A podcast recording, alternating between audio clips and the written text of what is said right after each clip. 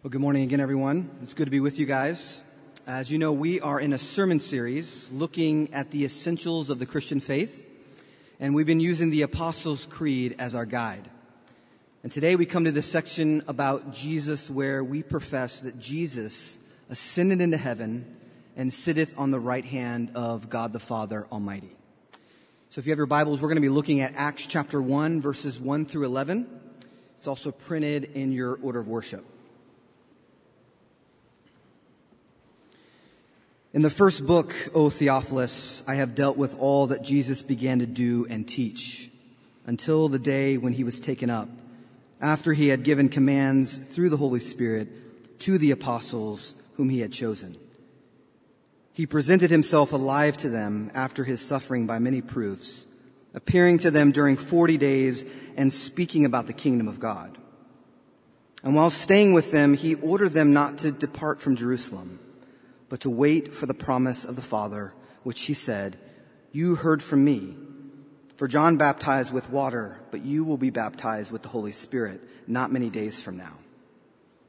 So when they had come together, they asked him, Lord, will you at this time restore the kingdom of Israel? And he said to them, It is not for you to know times or seasons that the Father has fixed by his own authority, but you will receive power when the Holy Spirit comes upon you. And you will be my witnesses in Jerusalem and all Judea and Samaria and to the ends of the earth. And when he had said these things, as they were looking on, he was lifted up, and a cloud took him out of their sight. And while they were gazing into heaven as he went, behold, two men stood by them in white robes and said, Men of Galilee, why do you stand looking into heaven? This Jesus who is taken up from you into heaven will come in the same way as you saw him go into heaven. This is God's word given to us for our good. Let me pray for us. Father, as we heard Michelle reading in our gospel lesson, it is peace that you give us. It's peace that you leave us with. And so, Father, we're all desperate for that peace. All of us come from very different places. We come from different weeks. And Father, we long for peace and rest deep in our souls. And so, Father, we ask that you would give that peace to us that has been secured by Jesus and that has been given to us, that reigns and lives in us by your Spirit. May you remind us of the peace that you give us. And specifically, as it relates to Jesus ascending into heaven and sending the Spirit, who is the down payment of not just peace right now, but peace for the entire world. Shalom. So may we taste that this morning just a bit by your Spirit. We pray these things in Jesus' name. Amen. Well, there are uh, three events, three significant events mentioned in the Creed that rightly get a lot of attention. And those are Jesus' birth, his death, and his resurrection. Matter of fact, we make a month long event out of Christmas called Advent. We come together to grieve and celebrate on Good Friday. And of course, Easter is the climax of the church's year. But in contrast, the ascension of Jesus hardly gets any press. And honestly, I think that makes sense because it's hard to see how the ascension is relevant to our Christian life. When Jesus bodily ascends into heaven, it may seem that he goes from being a person of relevance to a person of irrelevance. From a person who is here teaching and loving the unlovely and present to reveal the face of God to a person that we only know through stories. And yet, Jesus assures his apostles that although sorrow has filled your heart, nevertheless, I tell you the truth, it is to your advantage that I go away. At the heart of the ascension is a paradox that I'd like us to explore this morning. And I think what we'll see as we look at our passage is that the ascension is cause for celebration and hope. So let's look back at Luke's account of the ascension. Now, Luke was a first century doctor and evangelist who was a traveling companion and co-worker of the Apostle Paul on his missionary journeys. Now, as Luke mentions in the first part of our passage, we're reading the second of a two volume account of the life and ministry of Jesus. Now, I think what's interesting is that Luke actually uh, narrates the ascension in both of his accounts. At the end of the Gospel of Luke, and here at the beginning of, of Acts. And I think the reason is because he wants to make sure, extra sure, that we do not miss the significance of this event. So in this first part of Acts 1, Luke is reminding us that Jesus spent 40 days appearing to his followers after his resurrection, teaching and giving final instructions before he would return to his Father in the ascension. So after those 40 days, Luke writes that as the disciples looked on, Jesus was taken up before their very eyes. His body rose into the air and was hidden by a cloud as his followers watched.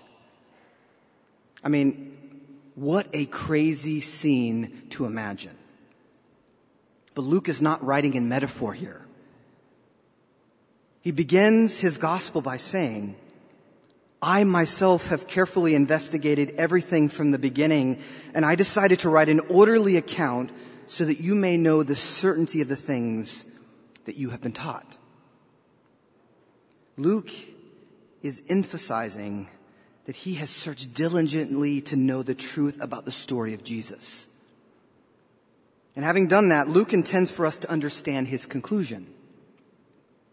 That Jesus' physical human body ascended to sit at the right hand of God the Father, meaning that in this very moment, Jesus remains embodied in an ultimate position of power and kingship over both the temporal and spiritual world. So then here's the question that we need to a- answer this morning is what does this mean for people like you and me? Well, I think it's easy to imagine Jesus' ascension as him clocking out of his time on earth. Like for those of you who have uh, young kids, when you have finally, finally gotten them to bed after a long day of caring for them, and now your expectation is that you get to put your feet up and take a breather. I mean, Jesus did suffer and die and rise from the dead. He has been busy. And so now when Luke writes or records that Jesus has gone away, we could easily conceive of his ascension as his downtime before he returns to make the world new. But this is not at all what is going on here. Actually, Jesus himself intends for us to understand the ascension as the crucial trigger that takes everything that Jesus did on our behalf in his incarnation, his death, and his resurrection and release that power into our lives for our good and for the good of our world. Jesus remains actively and passionately engaged with you and me despite his bodily absence. Now, when I think of the meaning of the ascension, I often think of one of the jobs I had in college, uh, traveling around with a company to different marathon expos to sell, to sell their product. Now, my favorite trip was a 10 day trip to work both the Washington, D.C. and the New York Marathon. And when I was in D.C., I always said that this would be the year that I made time to do a White House tour. But regrettably, I never did. So fast forward, I'm in, it's in 2012. I'm happen to be sitting next to a guy on a plane. And when we were stuck on the tarmac, uh, this guy and I struck up a conversation. And it turned out that he was actually in government and he actually worked in the White House, which was pretty exciting. Uh, this was soon after 9-11 and I mentioned to him how sad I was that I never got a tour and since now the White House is on lockdown and there wasn't much of a chance that it would happen, um, what he does is, before we exit the plane, he hands me his card and he looks at me and he says, Give me a call the next time you're in town and I'll get you in for a tour. I was like, wow. And just like that, I now had a guy who could do for me what no mere citizen at the time could do for himself. I had a guy on the inside of the White House. Now the ascension means that we also have a guy on the inside. Not just an earthly guy named Scott, who, by the way, I totally lost his card, beset with the same sins and weakness as the rest of us. But we have a king, a king who has linked himself forever with us and has all the power and authority to do for us what we could never do for ourselves. The truth is, even if I didn't lose Scott's card, and I took him up on his offer. It's not like I would have been able to hang out in the Oval Office or that the president would have taken time to listen to my many concerns. I am 100% certain that Scott did not have that kind of access. For one, we were both in coach. But unlike Scott, Jesus has full and complete access and power that he puts at our disposal. This is what the writer of Hebrews says in Hebrews 9 verse 24. Christ entered heaven itself now to appear for us in God's presence. Jesus did not ascend in order to take a breather. He hasn't tapped out, rather he is fully busy advocating and interceding for us. You see, this is what the apostle Paul writes in Romans 8 verse 32. He says, Christ Jesus is the one who died. More than that, who was raised, who is at the right hand of God, who indeed is interceding for us. And then Paul goes on to say, who then shall separate us from the love of Christ? Shall tribulation or distress or persecution or famine or nakedness or danger or sword? No. In all of these things, we are more than conquerors through him who loves us. Jesus, our King, stands reigning with God the Father, and he continually speaks your name and my name. Revelation 12:10 says Satan accuses us before the Father day and night. And you know who's there? Jesus himself is there, refuting each and every accusation against us because we are covered by his work on the cross and his victory over death. And even now, he stands advocating for us because of his power. And because of his power, nothing can or will diminish or separate us from God's utter approval and love and favor. And our assurance is all the more powerful because we have a guy who brings our humanity into the very presence of God. The ascension means that Jesus' incarnation, which we celebrate at Christmas, has not ended. It means that Jesus is still one of us. That when he ascended, he brought humanity back into the presence of God. What was lost in Eden is now restored by his ascension. The ascension means that forevermore, at the very heart of the Trinity, is a God who is also fully human, who has two eyes, a beating heart, and toenails. And because Jesus has taken our humanity in order to win us, we find a safe harbor in him to approach the throne of grace, the throne of God. You see, it is Jesus who blazes the trail so that we can follow after him. His resurrection is a precursor to our resurrection. And his reunion with God is a precursor to our reunion with God, where we will see not as dimly as in a glass, as Paul writes, but face to face. Where we will know God fully even as we are fully known. So when we wonder, does God actually care about me? Does he care about my situation? We can know the answer is a resounding yes. yes, we have a guy on the inside who, who looks like us. Our elder brother Jesus has linked himself to humanity and he speaks our name to the Father and incessantly intercedes for us. You and I are accepted because he is accepted. God hears us because he has the Father's attention. One night, one of my, one of our kids was having a hard time and feeling like there wasn't a lot of hope for a hard situation in their life to change. And they said that it didn't feel like it was worth it to pray because nothing ever seemed to change.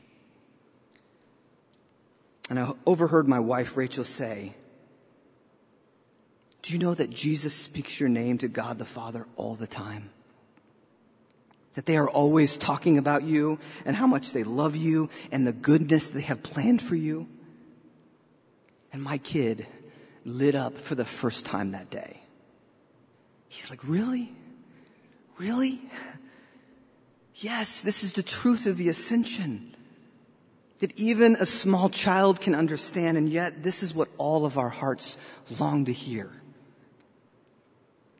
And we all need others to remind us of these things when we are in that dark, dark place.